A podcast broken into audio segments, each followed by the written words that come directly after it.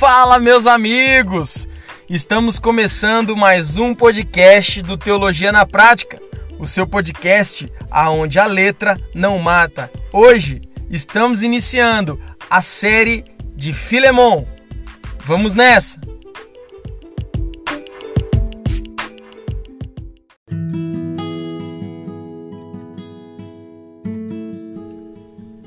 Muito bem, meus amigos.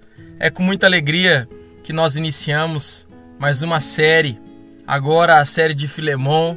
Claro, uma série mais curta se comparado à série de Colossenses, mas sem dúvida nenhuma, uma série que vai edificar as nossas vidas. Eu te convido a nesses poucos episódios que teremos dentro dessa série a permanecer firme conosco. E não só isso, a compartilhar com seus amigos essa jornada a fim de que eles também sejam edificados pela palavra de Deus.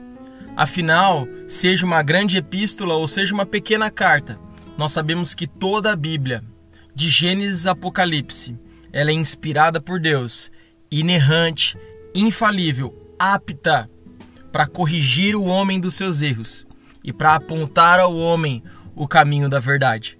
E eu não tenho dúvida que será assim, com essa epístola, com essa carta de Paulo a Filemon, o seu grande e amado cooperador, irmão na fé.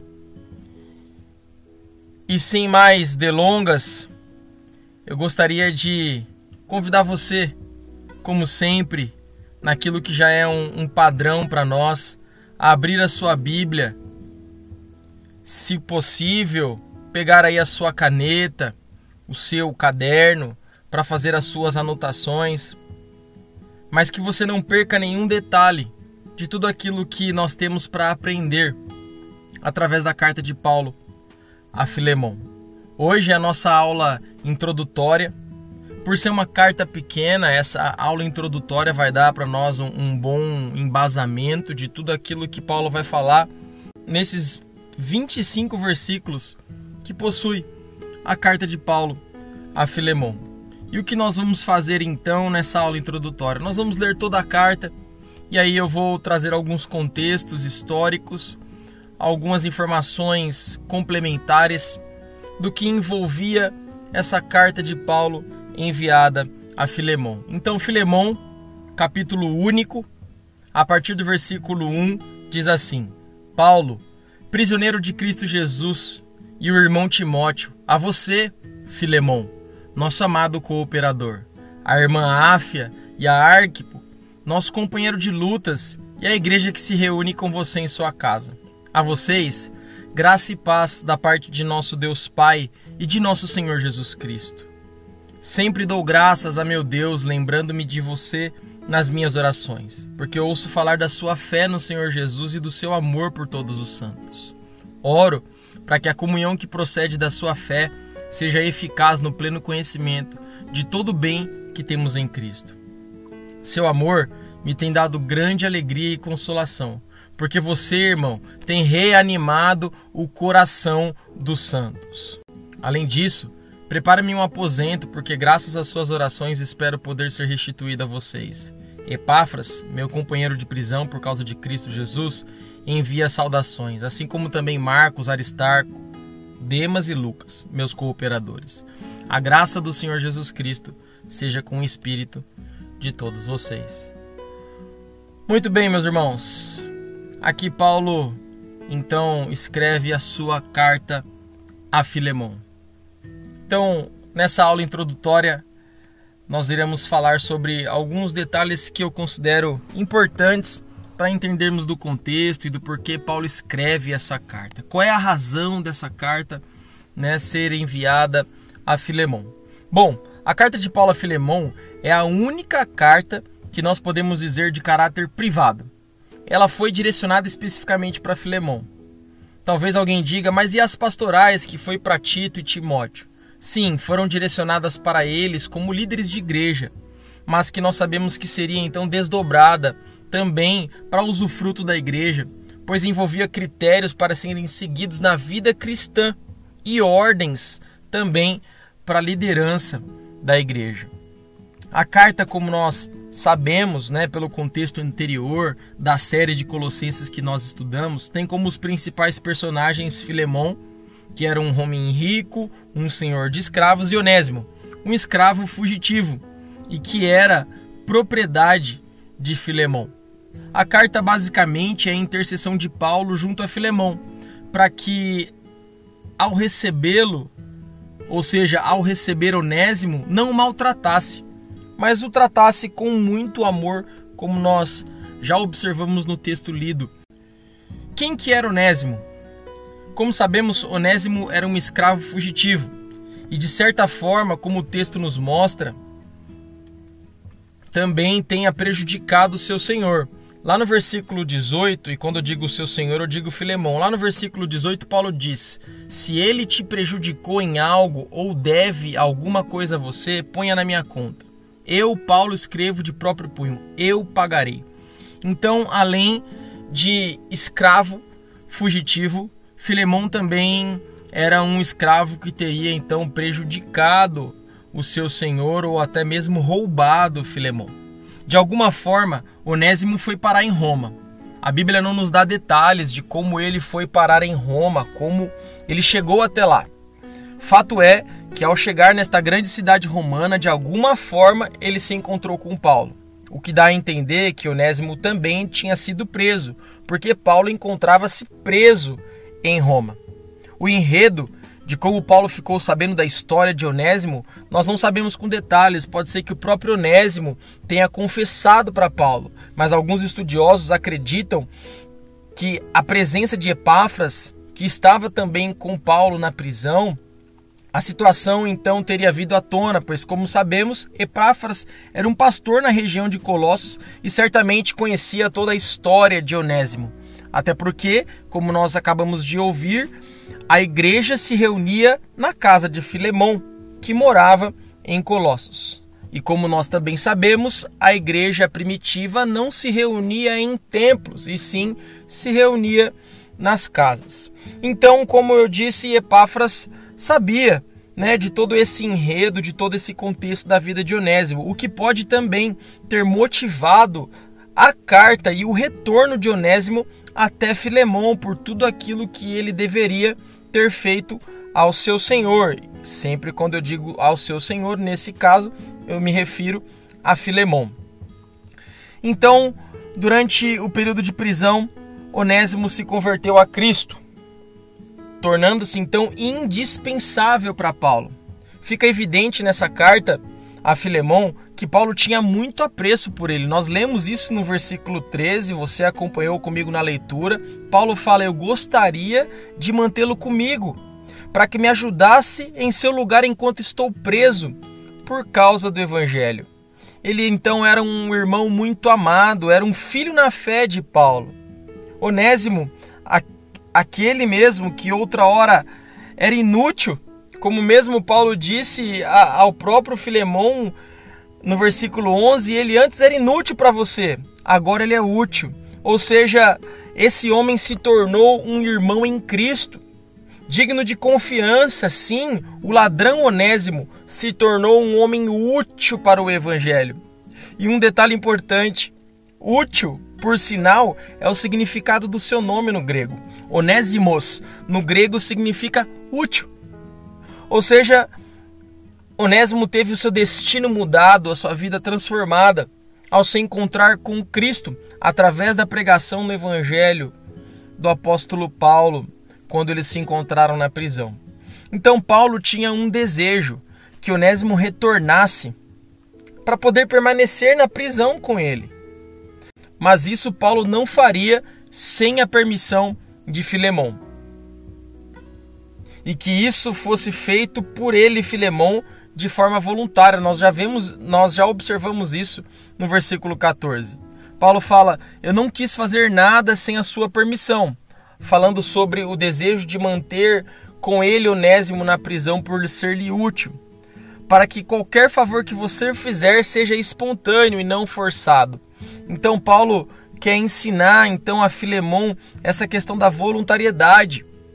Paulo queria sim receber Onésimo como seu cooperador, mas somente com autorização de Filemão e que isso fosse de forma voluntária. Paulo sabia muito bem os riscos que corria Filemão. Uma das razões de Paulo escrever essa carta privada, endereçada para Filemão, é que Paulo conhecia os riscos que Onésimo corria.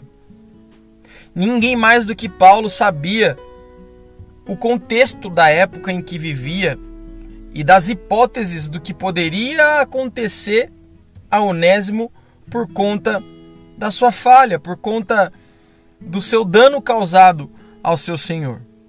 É sempre importante, e ainda mais diante desta carta a Filemão, nós lembrarmos do contexto histórico da época. O Império Romano possuía mais de 60 milhões de escravos. Guarde isso na sua memória. Naquele tempo na qual a igreja primitiva crescia e avançava, havia mais de 60 milhões de escravos em todo o Império Romano. E nós sabemos que escravo, naquele contexto, não era nem considerado uma pessoa,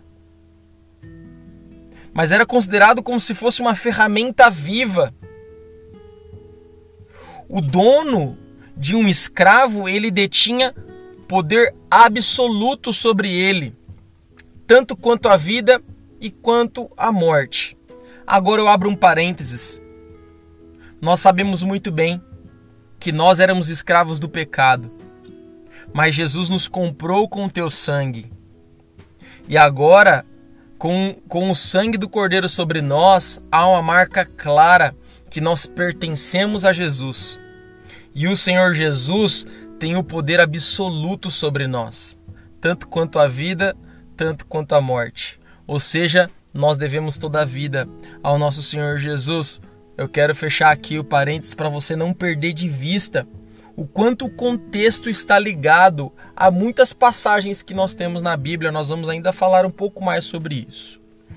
Ou seja, o que torna o caso de Onésimo ainda mais grave, além dele ser um escravo e não ter direitos e pertencer totalmente ao seu senhor, ele era um escravo fugitivo. O que, o que agrava totalmente a condição de Onésimo. Na época, um escravo rebelde era rapidamente eliminado. Na melhor das hipóteses, o escravo ele era marcado com um F, que significava fugitivos. Então todo escravo que tinha essa marca em seu corpo era um escravo fugitivo. Ou seja, o que o tornava um escravo ainda mais desprezado e humilhado. Mas, na maioria dos casos, quando um escravo se rebelava ele era crucificado. E novamente, eu abro parênteses para te lembrar que a crucificação sempre foi um modelo, um padrão de execução romano. Exatamente para estes seres humanos na qual eles consideravam os piores, os mais desprezíveis. E agora eu não posso deixar de lembrá-lo e refletir junto contigo o quão humilhante foi a morte de Jesus. Jesus foi crucificado por esse mesmo método de execução romana. Como eu disse, que era feito para os mais desprezíveis, para os mais vis de todos os homens. Você vai se lembrar também que ao lado de Jesus na cruz havia dois ladrões. Um deles, Jesus o levou para o paraíso porque creu que ele era o Filho de Deus. O Senhor e Salvador Jesus. E olha que interessante, assim como aquele ladrão foi alcançado pelo sacrifício de Cristo na cruz, Onésimo também foi um ladrão que foi encontrado por Cristo. Definitivamente, Jesus não veio para os sãos, ele veio para o pecador que se arrepende. Essa passagem da cruz nos mostra o poder da cruz sobre a vida do homem. fica essa reflexão e que você continue refletindo sobre isso. Embora nós já saibamos, é importante reforçar que a escravidão estava enraizada na cultura romana naquela época. Ela era muito praticada, razão inclusive pela qual boa parte dos membros das igrejas eram formadas em sua congregação, na maioria por escravos. Outro ponto que também é importante lembrar que naquela época escravidão era relacionado a uma série de atividades. Tinha sim aqueles que eram fortemente maltratados por seus senhores, mas também tinham aqueles que possuíam relação de amizade com seus donos. O que fazia inclusive até existir profissões nobres no meio da escravidão como médicos, como servos de confiança, mordomos.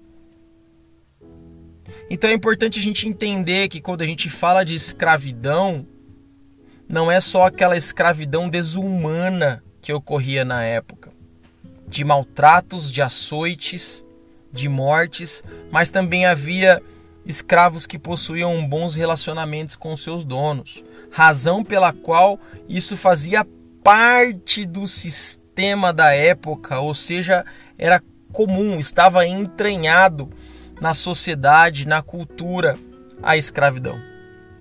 É importante lembrar também que, como eu disse, essa linguagem de escravos é muito usada em toda a Bíblia. Inclusive, quando nós, pela palavra, somos chamados de servos de Cristo, a palavra que aponta para isso é doulos, Doulos era um escravo que pertencia a um senhor. A própria Bíblia diz lá em Romanos que nós agora não somos mais escravos do pecado, mas fomos feitos escravos da justiça. Então observe, isso era tão comum na época que os escritos bíblicos estão também envolvidas Nesse contexto, Paulo usou estas palavras, Jesus também usou essas palavras. Ou nós agradamos a um Senhor, como Jesus fala aos seus ouvintes, ou nós agradamos a outro. Não temos como agradar a Deus ou a Mamão.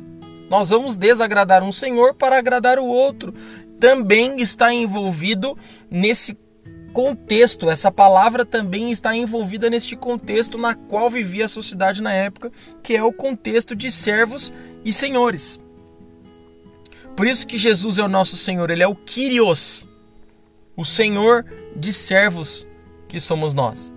Então, não se espantem para nós ouvir sobre escravidão nos dias de hoje, claro, traz um choque, porque nós sabemos que temos uma legislação que cobre isso e que está presente no nosso dia a dia para evitar que haja trabalhos escravos, mas que na época era muito comum, fazia parte de todo o processo.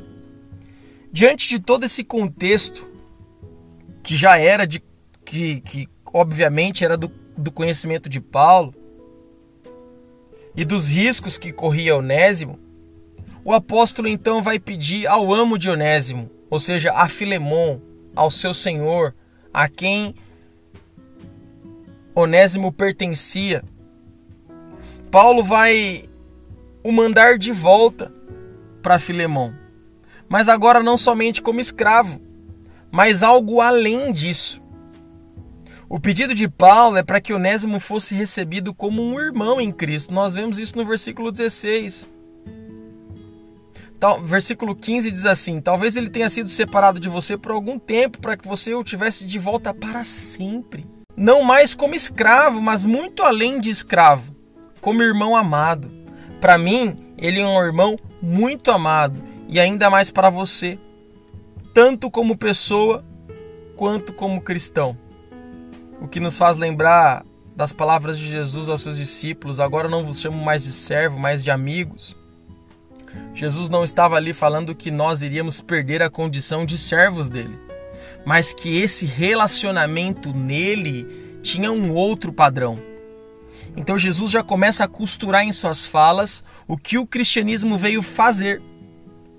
O cristianismo não veio né, é, acabar com o sistema de escravidão na época. Nós já vamos entrar nesse assunto, só deixa eu fechar aqui a razão do porquê Paulo então escreve né, a Filemão. Porque diante de todo o contexto, de todos os riscos que Onésimo corria, Paulo então escreve a carta mostrando que agora Onésimo era um novo homem. Não era mais aquele escravo fugitivo que tinha prejudicado seu dono, mas agora era um irmão em Cristo e útil para o evangelho. Ou seja, o escravo fugitivo e inútil que era Onésimo se tornou filho na fé de Paulo e útil para o ministério. Então Paulo fala para Filemão o receber como se estivesse recebendo o próprio apóstolo Paulo. Ele fala isso no versículo 17. O receba como se estivesse recebendo a mim, ou seja, com todo cuidado, com todo amor, com todo respeito. Ou seja, Paulo está dando uma grande lição a nós aqui e também a Filemão, para que perdoasse e recebesse Onésimo, não só como escravo, mas além disso, como irmão em Cristo. E como havia falado, o cristianismo então, na época, não tinha pretensões de acabar com a escravidão. Muitos se perguntam por que Paulo não diz nada na carta a respeito de todo o assunto da escravidão. Por que, que Paulo não condena a escravidão e nem sequer pede a Filemão que libere Onésimo de uma vez por todas? Ao invés de tê-lo novamente como escravo, como Paulo está o enviando novamente. Talvez existam aqueles que criticaram e que ainda criticam Paulo nos dias de hoje por não aproveitar a oportunidade para condenar a escravidão, sobre o qual nós havíamos dito já estava edificado o mundo antigo, fazia parte da sociedade civil. Como eu disse, a escravidão era parte integral do mundo antigo. A sociedade estava estruturada sobre esse tipo de sistema. Os escravos eram aqueles que faziam muitas coisas funcionarem. Eram aqueles que iam pegar água nos poços.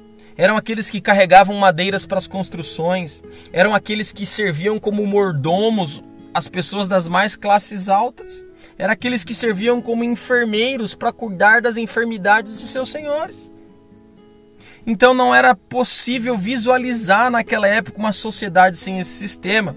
Por isso naquela época o cristianismo não tinha não tinha pretensões de combater o sistema de escravidão que era presente na época que nós já falamos e reforçamos sempre esse, essa ideia porque é muito importante para a gente entender o contexto na qual essa carta está sendo escrita.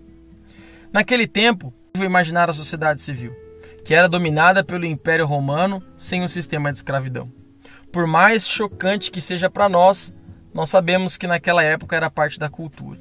Pense comigo, se naquela época, naquele tempo em que eles estavam vivendo, o cristianismo começasse a incitar, a provocar os escravos a se rebelar e abandonar os seus senhores.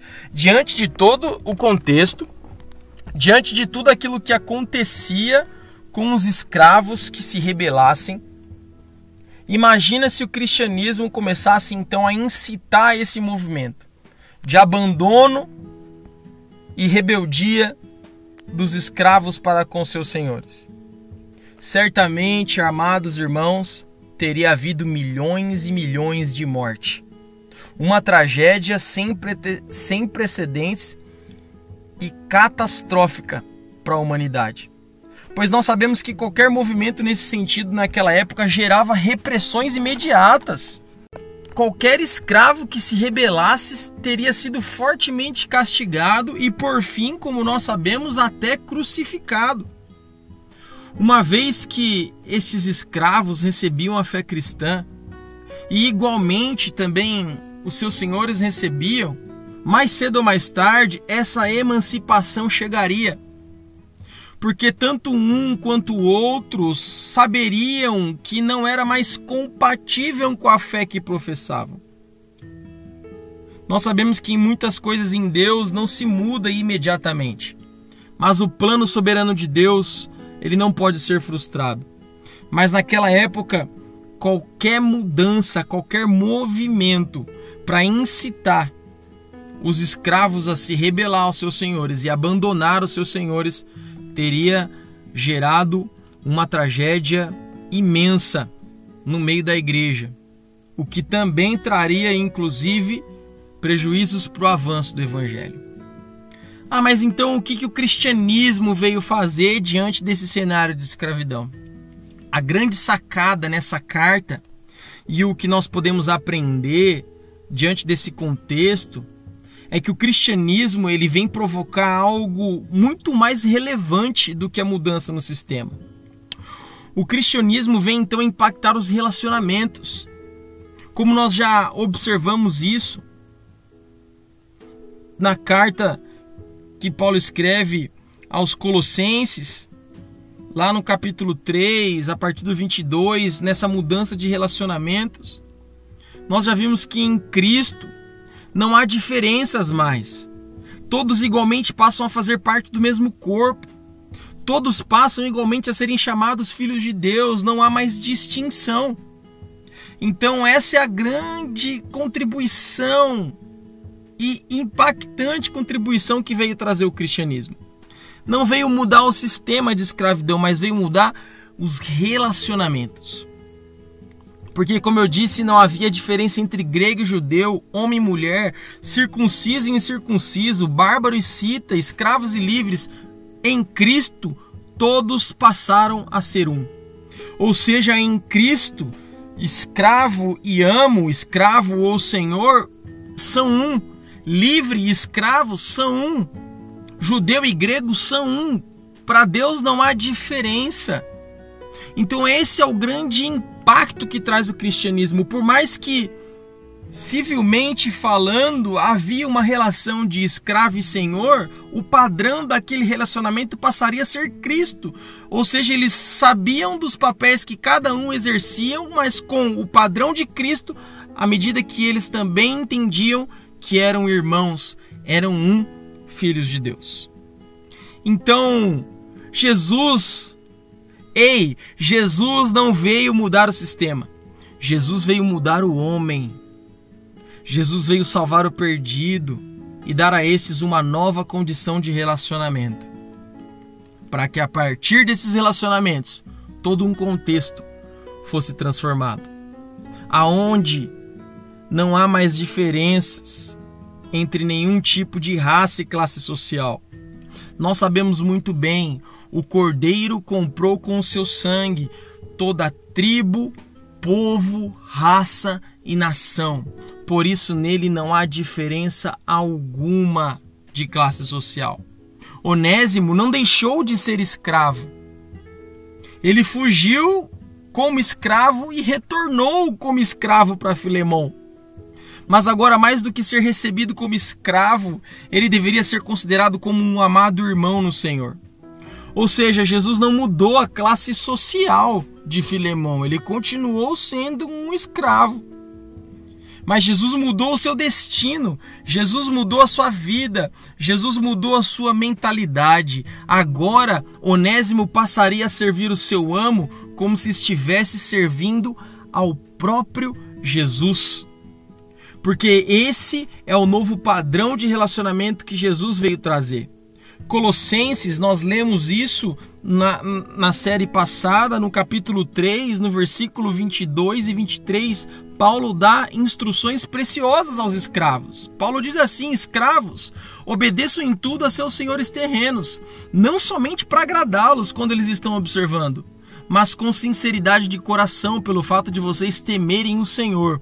Tudo o que fizerem, façam de todo o coração, como para o Senhor e não para para os homens, sabendo que receberão do Senhor a recompensa da herança. É a Cristo o Senhor que vocês estão servindo.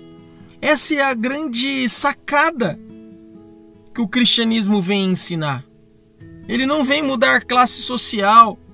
Talvez se as pessoas tenham ido nesse tempo a Cristo por uma mudança financeira, por um enriquecimento financeiro, É um engano.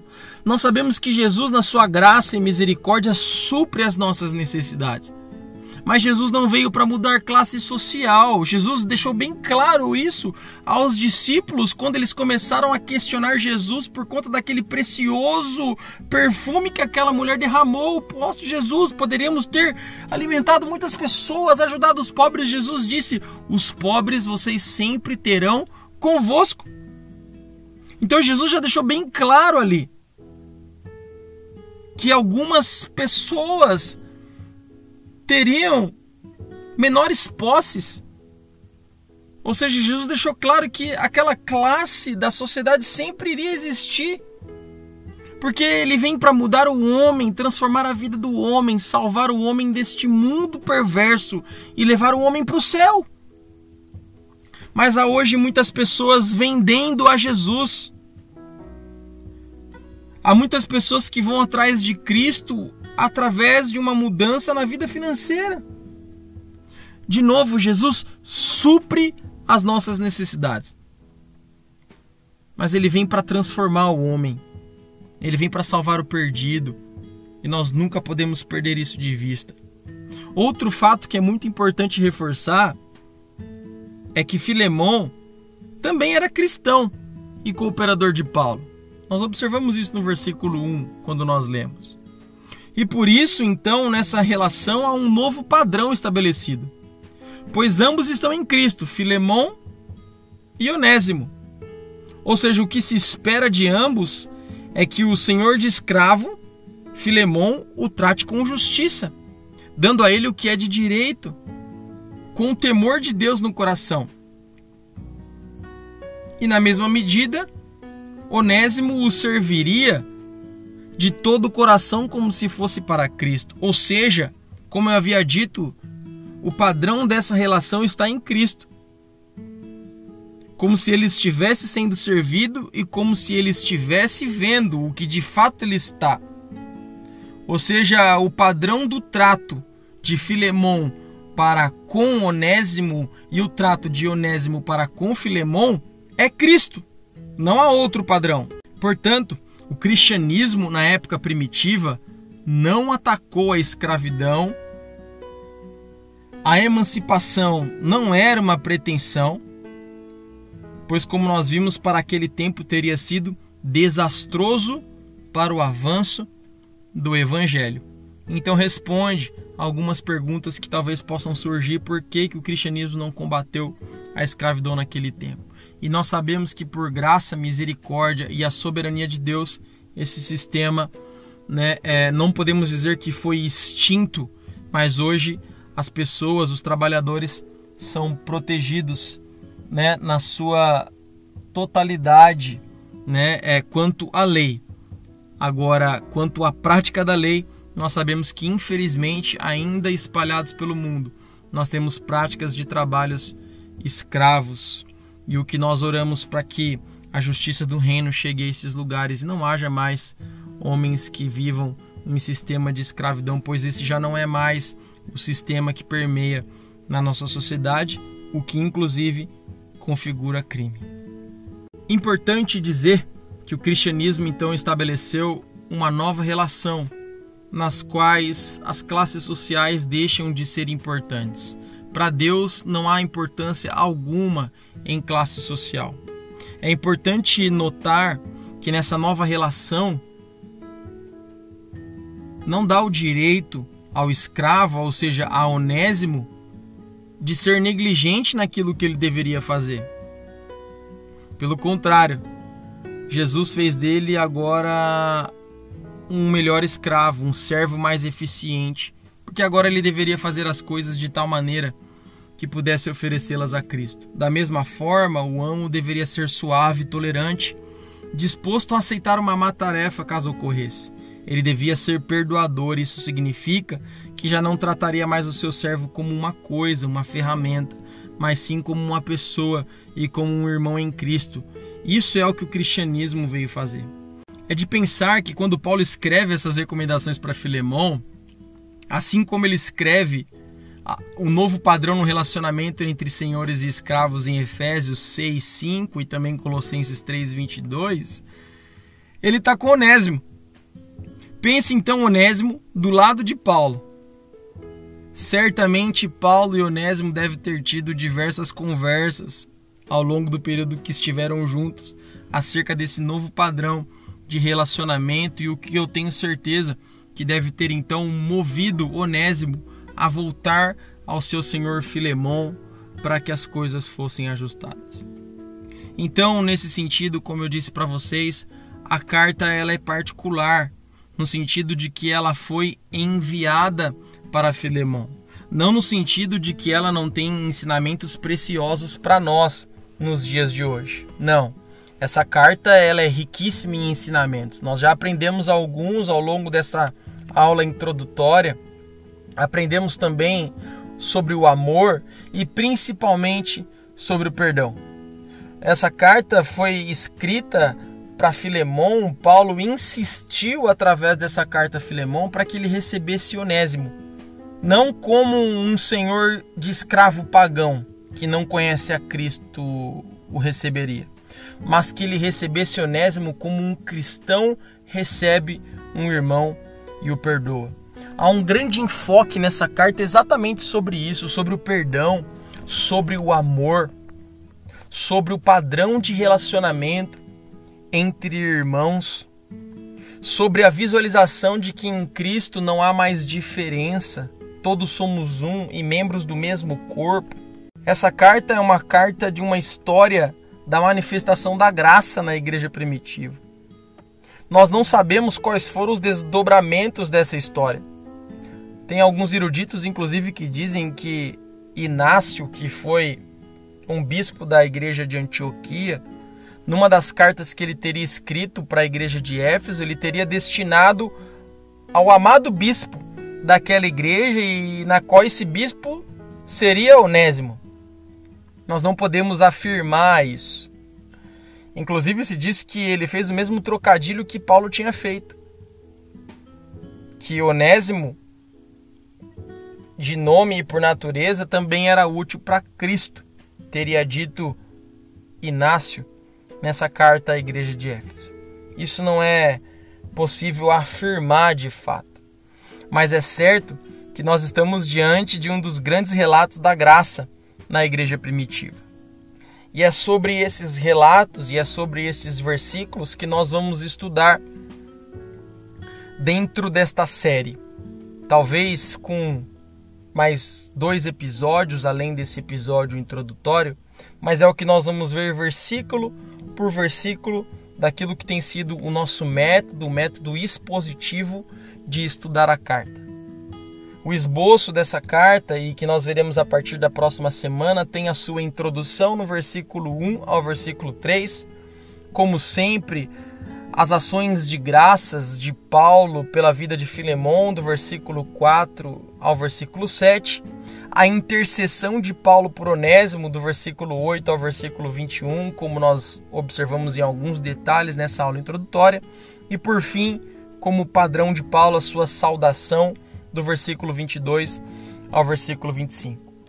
Bem, irmãos, esse é a parte introdutória da carta de Paulo a Filemão. Essa carta que foi endereçada a esse senhor de escravos, na qual Paulo tinha o único desejo de que ele recebesse então Onésimo, agora um escravo transformado por Jesus agora um irmão em Cristo. E um homem que de inútil passou a ser útil para Filemão, não só como servo, mas também como irmão em Cristo, para promoção do evangelho de Jesus. Então, são esses versículos e é sobre um pouco mais desta história que nós veremos a partir do próximo episódio. Aqui fica o meu muito obrigado pela parceria de sempre, pela companhia de sempre. Espero que seja aí mais uma série de um longo caminho que nós temos juntos a aprender as Escrituras. Que Deus te abençoe, que Deus te dê uma ótima semana, que Deus te dê um tempo abençoado e que a palavra de Deus continue te edificando. Porque aqui é o seu lugar de aprender aonde a letra não mata. Um forte abraço e até o próximo episódio.